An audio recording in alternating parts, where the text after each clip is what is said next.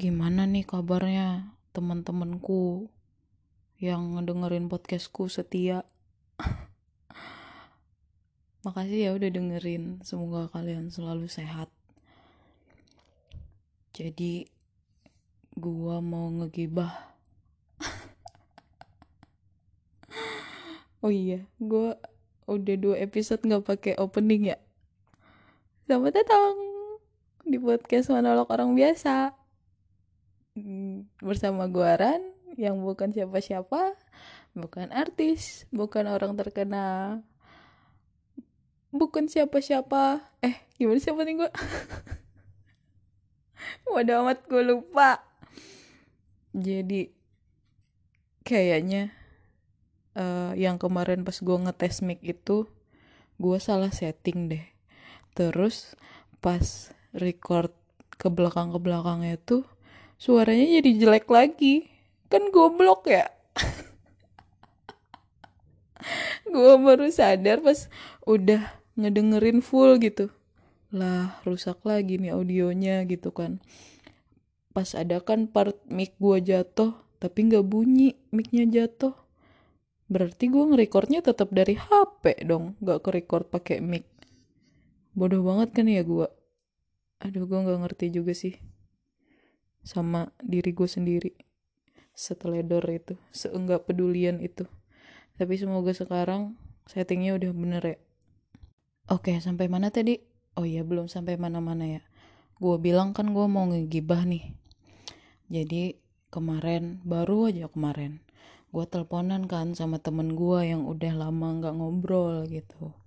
Bukannya udah lama nggak ngobrol sih sebenarnya ngobrol tapi di grup baru kemarin ngobrol berdua gitu. Dia cerita gini kayak dia tuh lagi ada di satu squad geng circle itulah pokoknya. Nah dia tuh suka eh ada satu cowok gitu temen gue nih cewek ada satu cowok. Jadi si cowok itu tuh kayak nunjukin kalau dia tuh suka gitu sama temen gue tuh. Tapi nggak nyampe ngechatin gitu. Sukanya tuh ya gitulah hal-hal yang ngelaku pas mereka lagi ngumpul tuh dia ngelakuin hal-hal yang nunjukin kalau dia tuh kayak tertarik lah gitu intinya sama temen gue jadi temen gue nih orangnya penasaran banget kan gitu. Penasaran banget. Dia nih nggak ada nggak ada nge-approach secara personal gitu. Maksudnya kayak ya nggak ada ngechatin gitu. Cuman mereka kayak kalau misalkan ngumpul tuh berdua gitu ya nggak ada obrolan menuju ke arah ke arah hubungan mereka berdua aja lah gitu. Hubungan secara personal gitu. Jadi temen gue ini penasaran. Dia bela-belain kan uh, ngeramal di ngeramal tarot gitu. Jadi dia tuh di Instagram gitu ada orang kayak jualan sesi ramalan tarot gitu kan. Nah dia bayar 70 ribu gitu. Dapat sesi itu gitu. Dia excited banget nih gitu kan. Sebelumnya kan dia udah curhat-curhat juga tuh sama temen-temen teman-teman yang lain gitu kan tentang tentang masalah dia nih gitu yang sama cowok itu gitu. Terus dia kirimin kan ke gue voice note dari orang yang tarot ini. Dia ngebaca bacain kartu. Lah apa gitu? Gue nggak ngerti sama sekali. Pokoknya di sini ada kartu ini kartu ini kartu ini gitu kan katanya gitu. Nah dari yang aku lihat ya kamu tuh gini gini gini gitu katanya. Ya jadi intinya dari ramalan tarotnya tuh kayak si cowok nih uh, tertarik sama dia gitu. Tapi dia tuh kayak masih ragu ada hal yang menghalangi dia gitu untuk nge-approach si teman gue ini gitu. Terus setelah dapat jawaban yang mengawang sangat mengawang-awang itu kan gak ada jawaban pasti.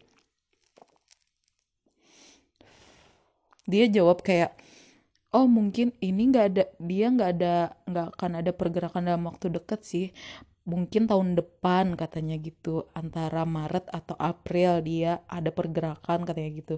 Ya itu tuh tetap aja ya kayak ngawang-ngawang banget gitu kan.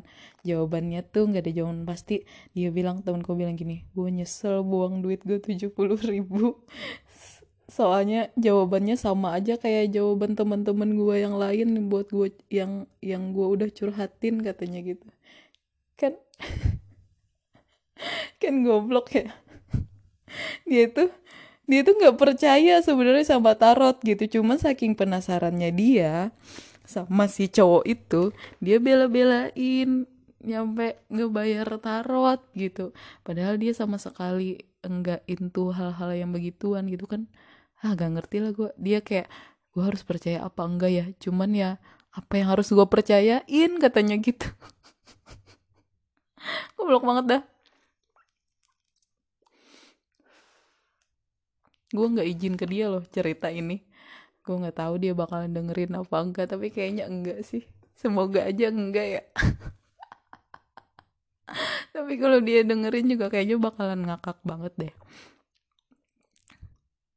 Um, konyol banget soal suka-suka sama orang nih. Tapi gue tanyain kan gue tanyain gini. Lu kan udah umur segini nih gitu kan. Lu kepikiran gak kalau dia tuh bisa jadi suami lu kelak gitu kan? Dia berkompeten gak sebagai suami? Gue bilang gitu kan. Ah katanya. Enggak banget katanya. Sama sekali enggak berkompeten sebagai suami katanya gitu. Soalnya dia orangnya males katanya gitu kan males katanya. Masih masih nakal katanya gitu. Wah nggak tau lah kalau buat dia kalau dia yang sekarang gitu kan. Kayaknya nggak bisa dijadiin suami katanya gitu. Ya masih muda juga sih kalau untuk ukuran cowok ya. Kalau untuk cewek ya lumayan matang lah nikah umur segitu gitu kan. Tapi dia pun belum ada kepikiran nikah jadi apalagi ya soal temen-temen gue yang suka-suka uh, apa ya? Bingung gue orang-orang di sekitar gue tuh kayak mereka tuh sulit banget dalam percintaannya gitu. Kayak uh, ngedeketin ada yang temen gue ngedeketin cowok yang dia tuh gak pernah pacaran sama sekali terus kayak gak pekaan gitu gitu kan. Terus pas temen gue udah kayak udah kayak nyerah gitu kan menunjukkan rasa sukanya gitu kan. Eh malah si cowok ini nggak nge-approach gitu kan. Kayak uh, kayak nge-reply story segala macam yang sebelumnya nggak pernah nge-reply story gitu kan. Nggak pernah secara personal lah ngobrol gitu. Kayak gitu gitulah banyak temen gue kayak gue nggak ngerti sih sama teman-teman gue yang percintaannya sangat-sangat tidak lancar. Kayak susah banget gitu nyari orang yang nyari orang yang uh, yang cocok gitu kan. Gue gue gue tidak gue tidak pernah merasakan struggle itu gitu. Uh, karena gue dari gue lulus SMA gue dapet pacar walaupun LDR dan dia tuh udah cocok banget dan udah berkompeten banget gitu kan. Kalau misalkan sampai gue jadikan suami gitu. Jadi sebelum gue pacaran sama dia pun kayak gue uh, nanya-nanya orang tua gue dulu gitu. Karena gue udah kayak nggak mau main-main gitu pacarannya gitu kan. Karena udah kuliah gitu nggak mau buang-buang waktu lah gitu. Jadi akhirnya ah, sampai sekarang sampai nikah gue sama dia. Hmm, gue termasuk beruntung sih kayak satu dari seribu gitu kan. Gue udah gue tuh dapet cowok kayak dia tuh gitu uh, sekarang gue udah gue gue gue tuh kayak gue sadar sih kayak kenapa gue di podcast gue selalu bilang cowok gue cowok gue gitu kan. Nggak bilang suami gue suami gue gitu kan. Karena gimana ya rasanya tuh kayak gue sama dia tuh kayak masih pacaran aja gitu. Kayak kelakuan kita cara cara kita main cara kita ngobrol ya kayak masih pacaran aja beda aja. Nggak nggak kayak gue nggak ngerasa kalau gue tuh suami istri sama dia tuh gitu dan gimana ya dia tuh juga nggak tua-tua banget gitu mukanya ya umur umur umur dia juga tua umur dia tua tapi muka dia tuh nggak tua-tua banget. Jadi kayak gue nggak nggak ngerasa nikah nggak ngerasa kayak masih pacaran aja gitu. Ya walaupun sekarang udah serumah dan segala macam ya gue ngerasanya nggak ada yang berubah di hubungan kita gitu ya paling kayak keuangan yang awalnya masing-masing terus sekarang jadi barengan gitu ngaturnya ya gitu gitulah cuman rasanya feelsnya tuh kayak kayak masih pacaran aja gitu sama-sama kayak bocah gitu. Ya gitulah uh, gue sama cowok gue tuh kalau gue ceritain gue tuh LDR sih sama cowok gue tapi di episode kali ini gue nggak akan nyeritain pertemuan gue sama dia kayak gimana gitu. Tapi yang jelas teman-teman gue tuh iri gitu sama gue yang dapet cowok kayak dia gitu kan. Uh, bahkan kayak teman-teman gue tuh Ran kalau lu kalau lu uh, ini katanya kalau lu udahan sama dia kasih tau gue ya katanya gitu udah dari gue pacaran dari awal-awal gue pacaran sampai sampai sekarang masih kayak gitu. Kayak Ran kalau suami lu mau poligami calling-calling gue ya gitu. Kan anjing ya punya punya teman-teman kayak gitu. Dan gue tuh sering gitu dapet dapet entah itu komplimen atau atau apa ya gue nggak bisa mendeskripsikannya. Uh, ya teman-teman gue kayak gitulah ngebanyolnya gitu kan. Karena mereka tuh melihat si cowok gue tuh kayak sosok yang perfect gitu. Ya gue pun ngeliat dia dia sosok yang perfect. Ah udah udah udah udah udah, udah. nanti aja ngomongin soal gue ya. Kita kita kan ini kontennya konten gibah ya. Uh, gue ngegibah temen temen gue aja temen gue yang paling lama banget. Lama banget. Jadi gue tuh punya teman dia tuh tetangga gue juga dari gue kecil dari gue SD gue tuh sekelas sama dia. Jadi pas SD itu tuh uh, eh, gue tetanggaan juga sama dia kan. Jadi kayak teman kecil gitu temen teta uh, temen di rumah temen di sekolah juga gitu kan. Jadi dia tuh dia cowok hmm, namanya Mai. Uh, jadi si Mai ini tuh dia tuh orang tuanya cerai. Uh, ini gue ceritain kisah hidup dia yang paling pahit aja ya. Gue temenan sama dia tuh udah lama banget soalnya. Jadi kayak banyak yang lupa gitu. Si Mai ini tuh uh, dia orang tuanya cerai. Mama mamahnya tuh udah nikah lagi. Papanya tuh udah nikah lagi gitu kan. Uh, jadi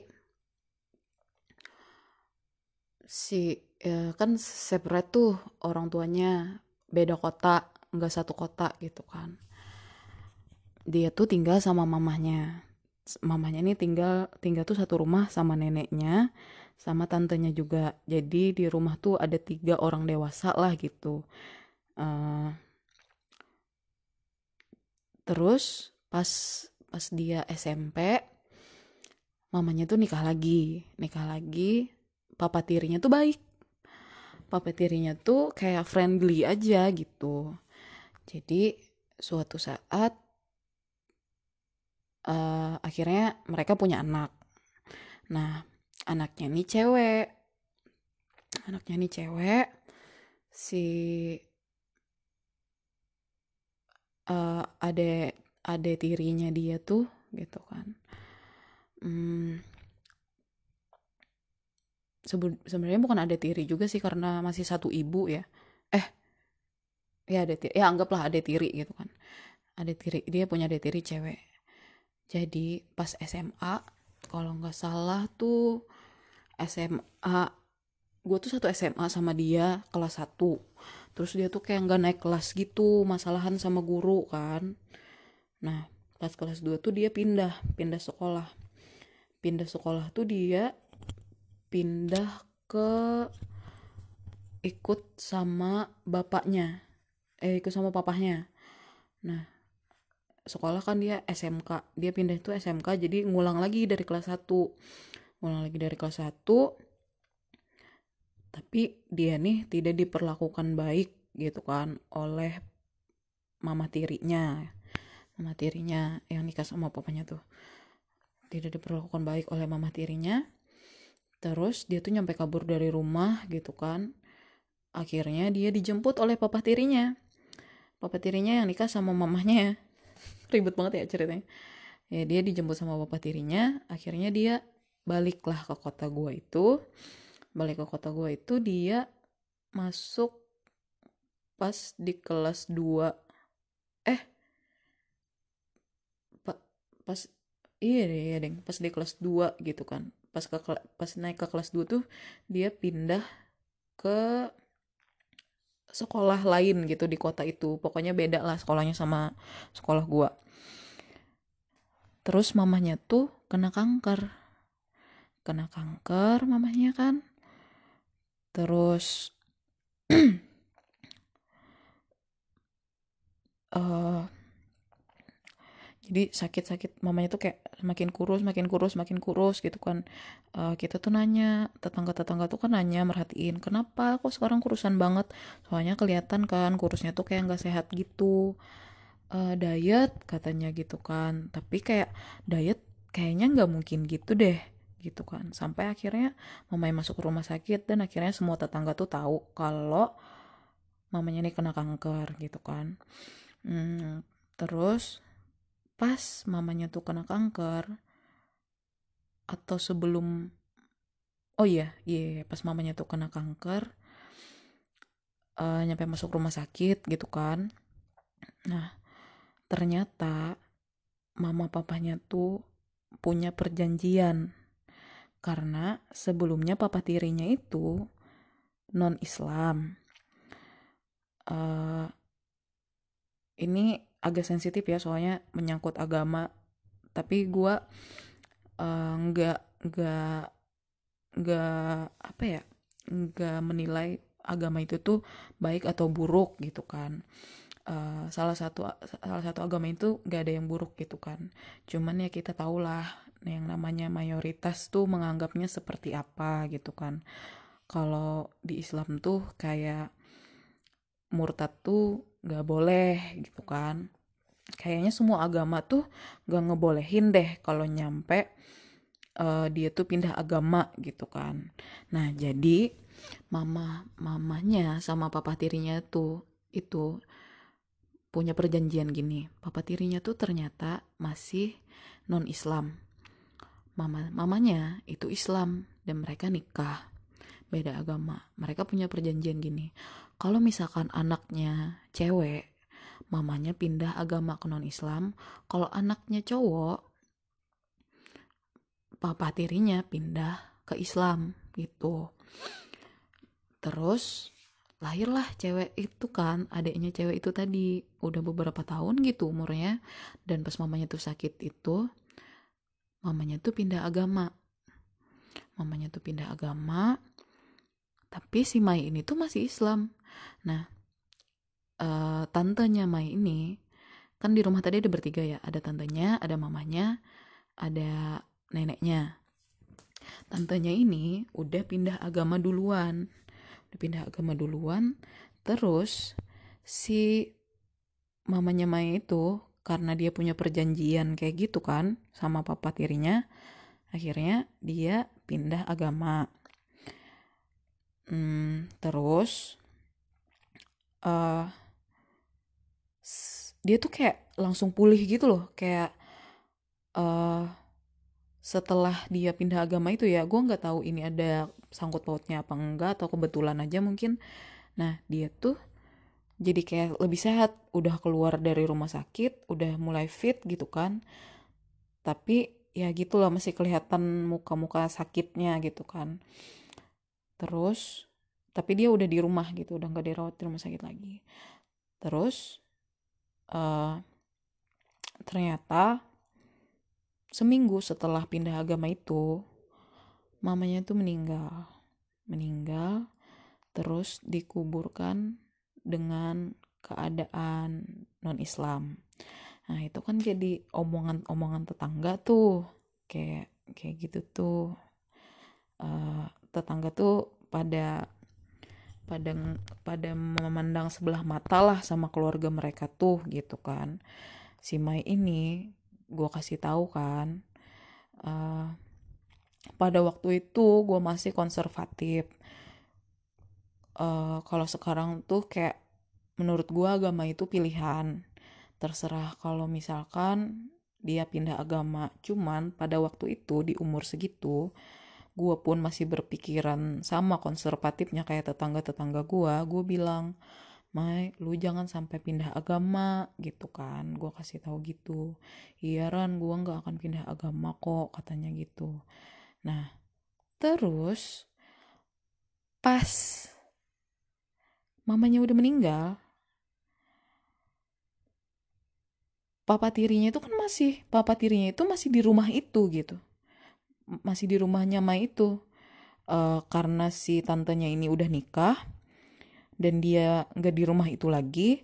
Jadi di rumah tuh cuman papanya papa tirinya sama neneknya sama Mai sama adeknya berempat doang.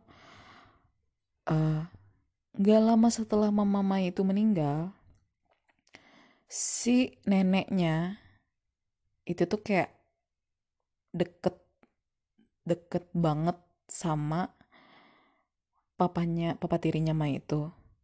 Sampai ada gosip gosip tetangga gitu kalau neneknya Mai ini mau nikah sama papa tirinya Mai. Itu gosip tetangga aja sih ya kayak karena mereka tuh kayak kedeketannya tuh antara menantu dan mertua tuh nggak wajar gitu kan tetangga-tetangga tuh pada lihat gitu kan. Ya kayak kayak suami istri gitu. Tapi sampai sekarang nggak ada nggak ada apa ya nggak ada nggak ada bukti juga kalau mereka nikah apa enggak gitu kan. Sebenarnya kan juga nggak apa-apa cuman ya tau lah omongan tetangga gitu kan. Nah terus ternyata si neneknya ini diajakin sama tantenya pindah agama juga. Jadi semua di rumah itu non Islam termasuk adiknya Mai yang baru lahir eh yang yang umurnya baru beberapa tahun itu juga non Islam. Cuman Ma, cuman Mai sendiri nih yang Islam di rumah tuh. Gua kasih tahu lagi, Mai please lu jangan sampai pindah agama. Gua bilang gitu. Iya Ran, gua nggak akan pindah agama gitu kan katanya uh, tapi kalau sekarang sih hmm, kalau misalkan dia memilih untuk pindah agama ya gue nggak apa-apa gitu kan. Itu pilihan dia. Cuman ya waktu itu ya tau lah kayak gimana gitu kan. Terus ya gitulah gitu. Sampai sam, sampai sampai sekarang tuh mungkin ya sekarang tuh papanya tuh udah udah nggak udah jarang gitu ke rumah mereka itu. Nah, Mai pun setelah lulus dia uh, pindah ke kota lain dan dia kerja gitu kan. Dia kerja di sana gitu kan, jadi buruh. Jadi di rumah tuh bertigaan doang. Cuman adeknya, neneknya, sama papa tirinya. Nah, mungkin karena nggak enak sama omongan tetangga karena nggak ada yang nengahin antara mereka takut menimbulkan fitnah juga si papanya Mai si papa tirinya Mai itu udah jarang gitu kan ke rumah tuh gitu. Uh, kalau di, diceritain sih sedih banget ya gitu. Uh, ini tuh soal kepercayaan gitu kan dia tuh sendiri dan uh, semua keluarganya tuh pindah agama gitu mungkin kalau gue jadi dia kalau misalkan keluarga ngajakin ayo ayo pindah agama gitu. Gue bisa jadi terpengaruh untuk pindah agama gitu. Karena keluarga kan orang yang paling dekat kalau orang serumah. Mungkin karena itu juga dia memutuskan buat pindah kota gitu kan. Nah pas dia udah pindah kota gitu uh, si Ma itu dia terjerat kasus narkoba. Jadi dia tuh uh, kurir gitu kurir narkoba dan ketangkep. Ketangkep terus dia tahun berapa ya? Tahun 2018 apa 2019 gitu gue lupa. Dan akhirnya dia di penjara sampai sekarang. Gue lupa sih uh, dia tuh di penjaranya berapa lama gitu dia pernah cerita uh, dia malu banget katanya nyampe video itu tuh viral gitu kan di kotanya itu banyak yang nonton gitu kan. Cuman ya gimana katanya gitu udah terlanjur. Jadi ya dia masih sampai sekarang masih mendekam di penjara gitu. Uh, dia tuh juga bukan orang yang berada ya. Jadi kayak mungkin dia tuh terpaksa ngelakuin itu. Dan dia tuh sempat cerita pas dia di sana tuh dulu dia punya pacar gitu. Terus pacarnya tuh selingkuh sama orang yang lebih kaya gitu. Dia tuh patah hati banget. Nah mungkin gara-gara itu juga dia jadi uh, mengambil jalan yang salah gitu kan.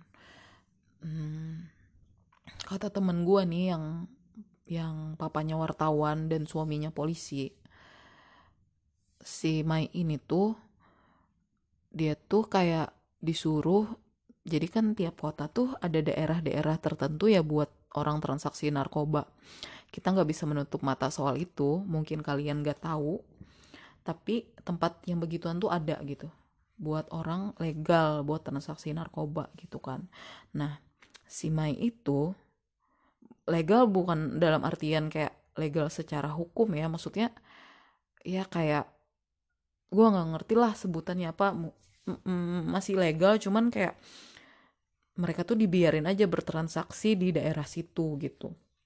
Jadi si Mai ini tuh dia tuh kayak dijebak buat nganterin ke luar daerah itu. Daerah yang kalau misalkan lu ngelakuin transaksi di luar daerah itu lu pasti bakalan ketangkep gitu kan. Dan dia tuh udah diintai lama gitu sama polisi gitu. Nah akhirnya udah dia ketangkep gara-gara gitu gitu kasusnya.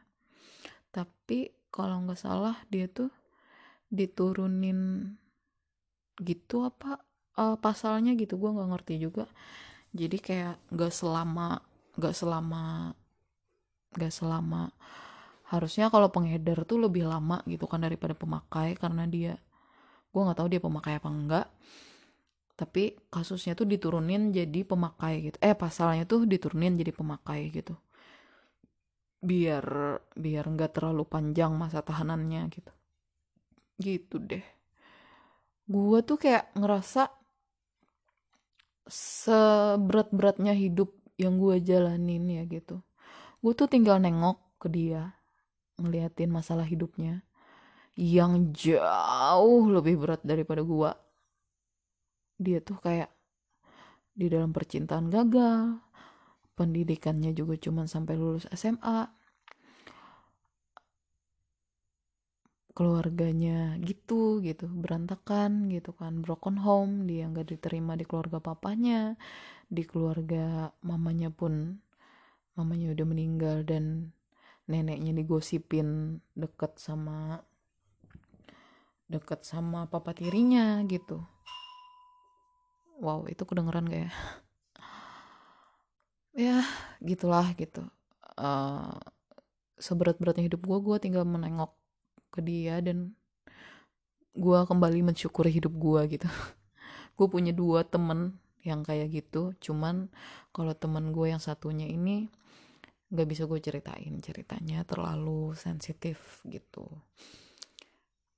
Uh, ngomong-ngomong ya soal penjara dan narkoba gue pernah punya pengalaman gini. Jadi suatu saat suatu hari pas gue SMA ada nomor yang nelpon gue nomor nggak dikenal. Ya lu tau lah penipuan penipuan gitu. Halo gitu.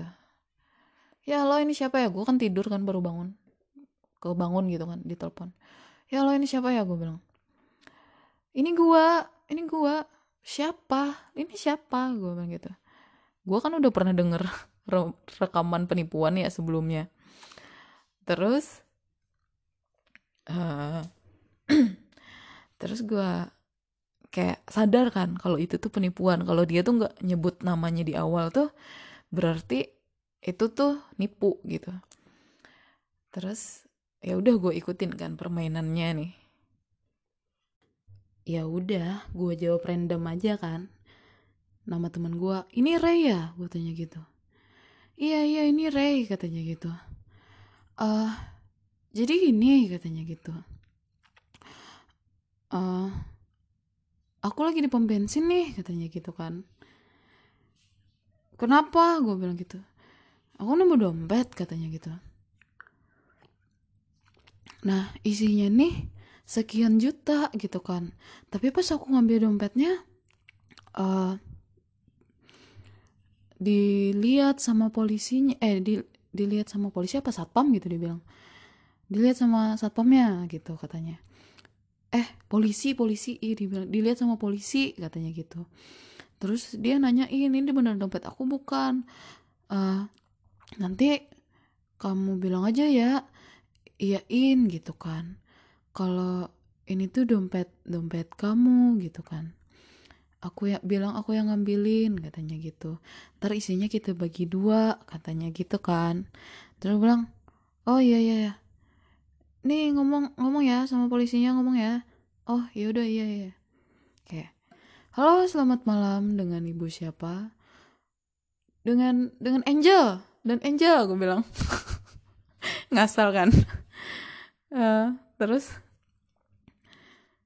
uh, ya ibu Angel ini uh, teman anda bilang bla bla bla bla lah gitu katanya. Terus akhirnya gue reveal kan. Pak kalau mau nipu yang cerdas nawa gue bilang. Penipuan gini tuh udah banyak nyebar di internet tahu gue bilang gitu kan. Terus kayak hah? Udah tahu ya? katanya gitu. Dia responnya goblok banget. Gak kayak penipu-penipu yang lain yang tiba-tiba marah-marah gitu. Dia bilang ah udah tahu ya? katanya gitu. Hehe iya nih tadi niatnya mau nipu. Lah kan goblok ya dia bilang gitu. Ya udah deh kenalan katanya gitu kan. Uh, kenalin aku Adi katanya gitu. Lah malah jadi kenalan. Tadinya mau nipu malah jadi kenalan. Goblok banget nggak? Kalau kalau kalau gue kepikiran ya waktu itu bakalan gue rekam tapi tapi ya gitu nggak kepikiran buat ngerekam gitu. Padahal lucu banget. Udah lama juga sih itu pas gue SMA nah terus kan gini.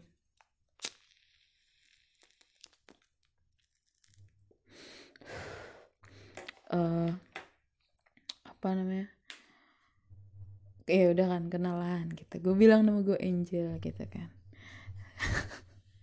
Gue nggak mau juga ngasih tahu nama gue namanya tuh Adi. Terus katanya dia tuh di penjara. Lagi di penjara terus ya gitu cara nyari duit di penjara tuh ya gitu nipu-nipu gitu. Gue bilang emang bisa dapet. Iya bisa dapet gitu kan. Karena kan disuruh ngisi-ngisi pulsa gitu ya. Nah ada yang mau nyampe ngisi pulsa nyampe berapa ratus ribu gitu kan. Ada yang percaya aduh sorry sorry sorry. Make gua bentar bentar. Ada yang percaya katanya nyampe isiin pulsa 500 ribu. Nah pulsa itu tuh dijual gitu katanya. Nah udah ngejual pulsa itu tuh ya bisa beli makan bisa beli minum bisa beli rokok di penjara tuh gitu katanya. Ya udah kan gue tanya emang lu masuk penjaranya kenapa? Gitu kan.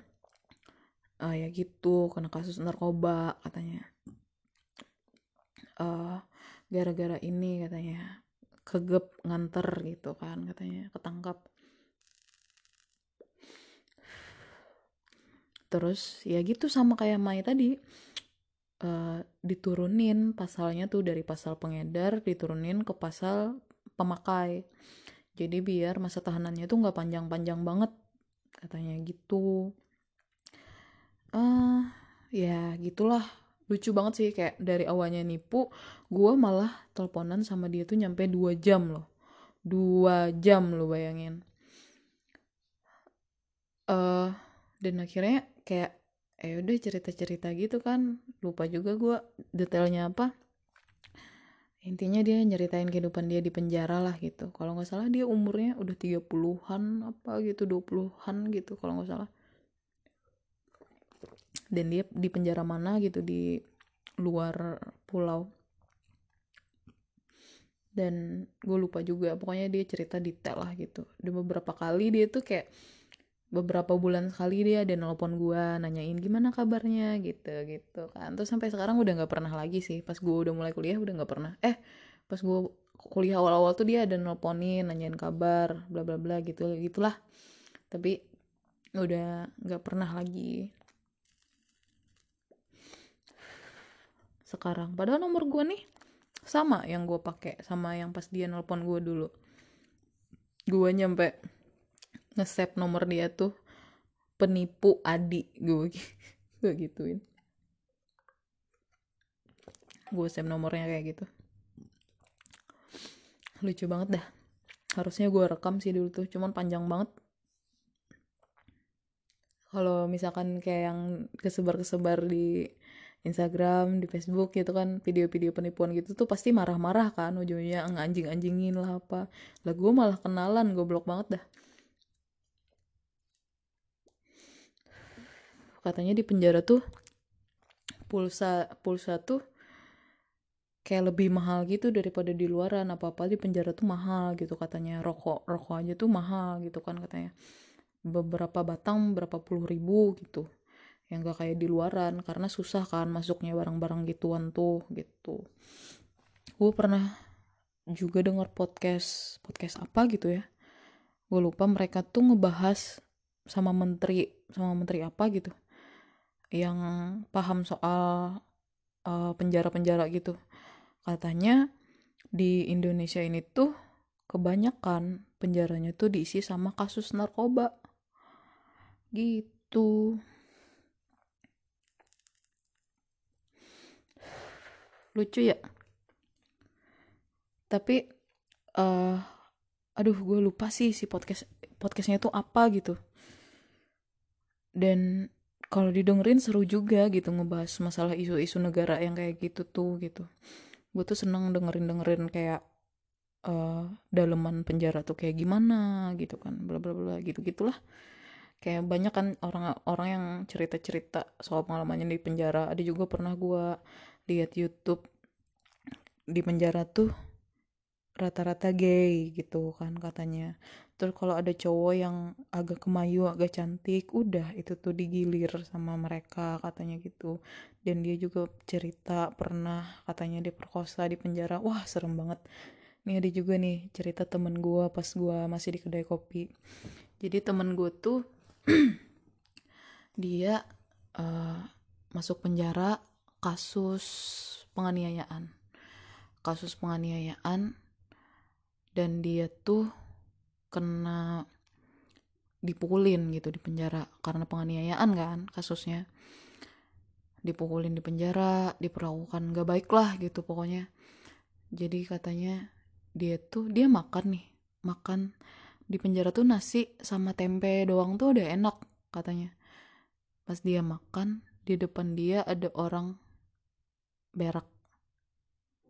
Orang berak di depan dia pas lagi makan udah dia nggak selera makan lagi. Wah itu kayak wah guaran katanya. Mental gue terganggu banget. Lu bayangin tiap hari dipukulin katanya di penjara tuh. Ah gitu gitulah terus ada juga teman gue yang lain lagi. Dia mantan mantan napi juga. Dia masuk penjara kasus kasus berlapis uh, pertama kasus penipuan padahal dia nggak nipu uh, motornya tuh kayak diambil diambil gitu. Terus entah apa apa apa gitu gimana kasusnya gitu. Jadi kebalik. Jadi seolah dia tuh bikin laporan palsu padahal motornya yang dibawa gitu yang di yang dimalingin orang.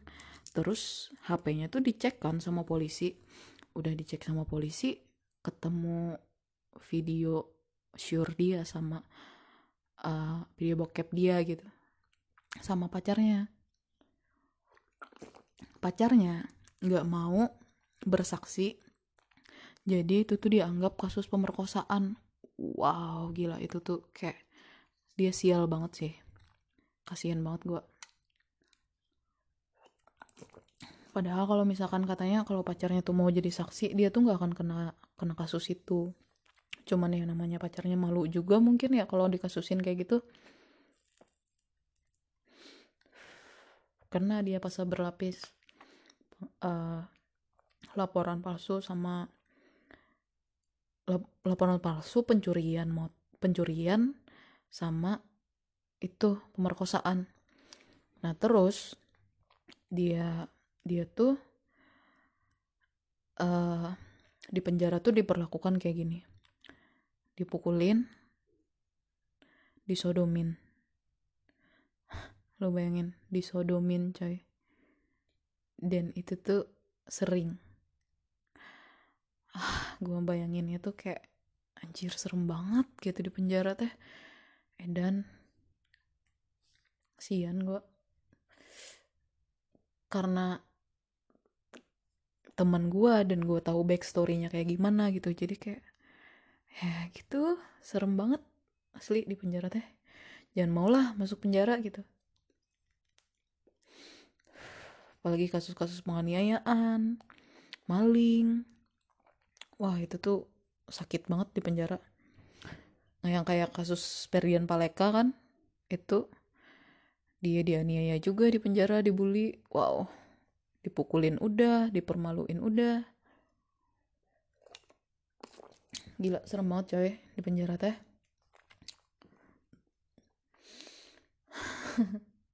Kasihan sih teman-teman gue yang pernah ngerasain hal-hal begituan.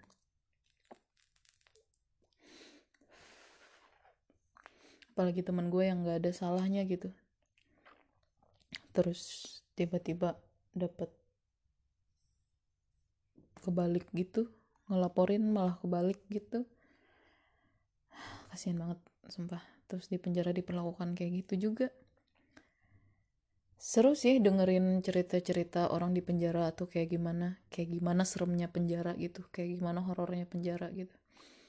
Seru tapi miris juga dengerinnya. Menarik sih kalau misalkan lu penasaran gitu. Banyak cerita-cerita begituan tuh di di YouTube gitu. Soal diperlakukan di penjara tuh kayak gimana? Gue nggak tahu sih kalau misalkan orang kena kasus narkoba tuh kayak gimana. Tapi ada juga katanya uh, eh, gue pernah dengar cerita kayak gini.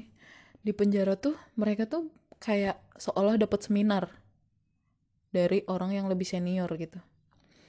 Jadi ada tetangga gua dia pernah maling sepeda terus ketangkep masuk penjara keluar dia nyuri motor. Skillnya jadi bertambah gara-gara masuk penjara. Ada yang kayak gitu terus yang kena kasus narkoba juga katanya. Kayak McDani McDani yang stand up comedian dia kena kasus narkoba. Terus katanya senior senior di sana tuh malah kayak ngasih tahu gimana caranya gimana caranya. Dia kan jadi kenal kan sama orang yang lebih senior lah di dunia itu gitu. Dikasih tahu caranya terus udah dapet link lah gitu kan karena udah deket. Tiap hari ketemu tiap hari ngobrol.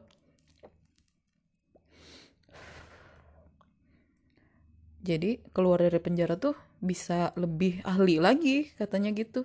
Malah jadi kayak diseminarin di penjara teh. Ada juga yang kayak gitu ada juga yang disiksa. Di penjara. Ah serem banget lah. Di cerita-cerita di penjara tuh. Gue lagi minum Yakult.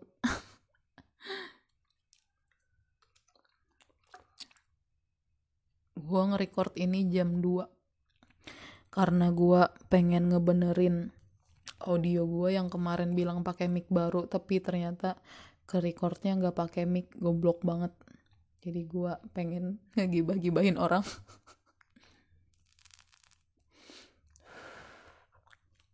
Lah lucu banget lah. Sebenarnya yang ada kan gue kemarin cerita soal gue debat di internet soal kasus KDRT itu tuh ada lanjutannya lagi. Dan baru kemarin gue dapet ceritanya dari temen gue tapi nggak nggak akan gue ceritain di sini lah kalau lu penasaran lu DM-in aja gue di Twitter gitu. Ntar gue ceritain. Gue nggak berani naruh di podcast karena lanjutannya agak-agak sensitif dan bisa mengakibatkan gue juga kena masalah gitu. Sengaja gue bikin penasaran biar lu biar ada yang nge-DM-in gue nggak juga sih nggak penting sebenarnya tapi ya gitulah temen gue aja ngasih taunya gini guys guys guys tahu nggak lanjutannya dari cerita kemarin? Gue tahu sih kalian gak mau tahu tapi kali tapi gue mau ngasih tahu dan kalian harus tahu katanya gitu. Ah, seru banget ternyata.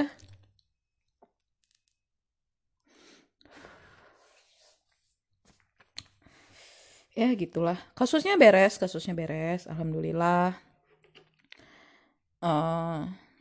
tapi lanjutannya itu agak-agak gimana gitu. Gitulah.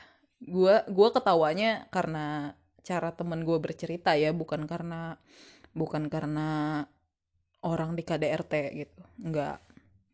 Itu tuh masalah yang sangat-sangat sensitif. Ya semoga wanita-wanita uh, bisa menghindari KDRT dan semoga lelaki-lelaki sadar untuk tidak melakukan KDRT ya wanita juga sebaliknya juga bisa sih wanita uh, cewek bisa KDRT cowok gitu. Tapi ya janganlah jangan sampai ada KDRT gitu kan. Ya apa ya yang mau gue ceritain lagi? Kayaknya udah aja ya segitu aja audio gue uh, kayaknya udah lumayan bagus ini buat podcast dari episode ini dan seterusnya. Makasih ya udah dengerin. Semoga lu yang dengerin podcast gue ini sehat selalu, selalu dilindungin. Ya, ya udahlah ya. Kalau misalkan kalian mau kenal sama gua, kalian bisa follow Twitter gua di @querycake Q U E R Y C A K E dengan display name Saul Daji, Saul Daji. Uh, dan kalau kalian mau cerita-cerita di podcast gua, kalian bisa bi kalian bisa emailin gua di monolog orang biasa at gmail.com nanti gua bacain ceritanya nanti gua respon ceritanya sejauh ini belum ada yang emailin sih karena yang dengerin masih dikit juga. Tapi gue dapet beberapa komplimen kayak podcast lu enak didengerin sebelum tidur gitu. Podcast lu uh, uh, ceritanya ngalir aja gitu kan. Karena sumpah deh podcast gue ini gak gue edit sama sekali. Langsung gue post aja gue males males ngedit males ngapa-ngapain gue nggak mau ribet udah ya gue udah ngantuk Dah, makasih udah dengerin. Kalau kamu dengerin ini sebelum tidur, selamat tidur ya. Kalau kamu dengerin ini siang atau malam eh, atau pagi atau sore, selamat menjalani hari. Dadah.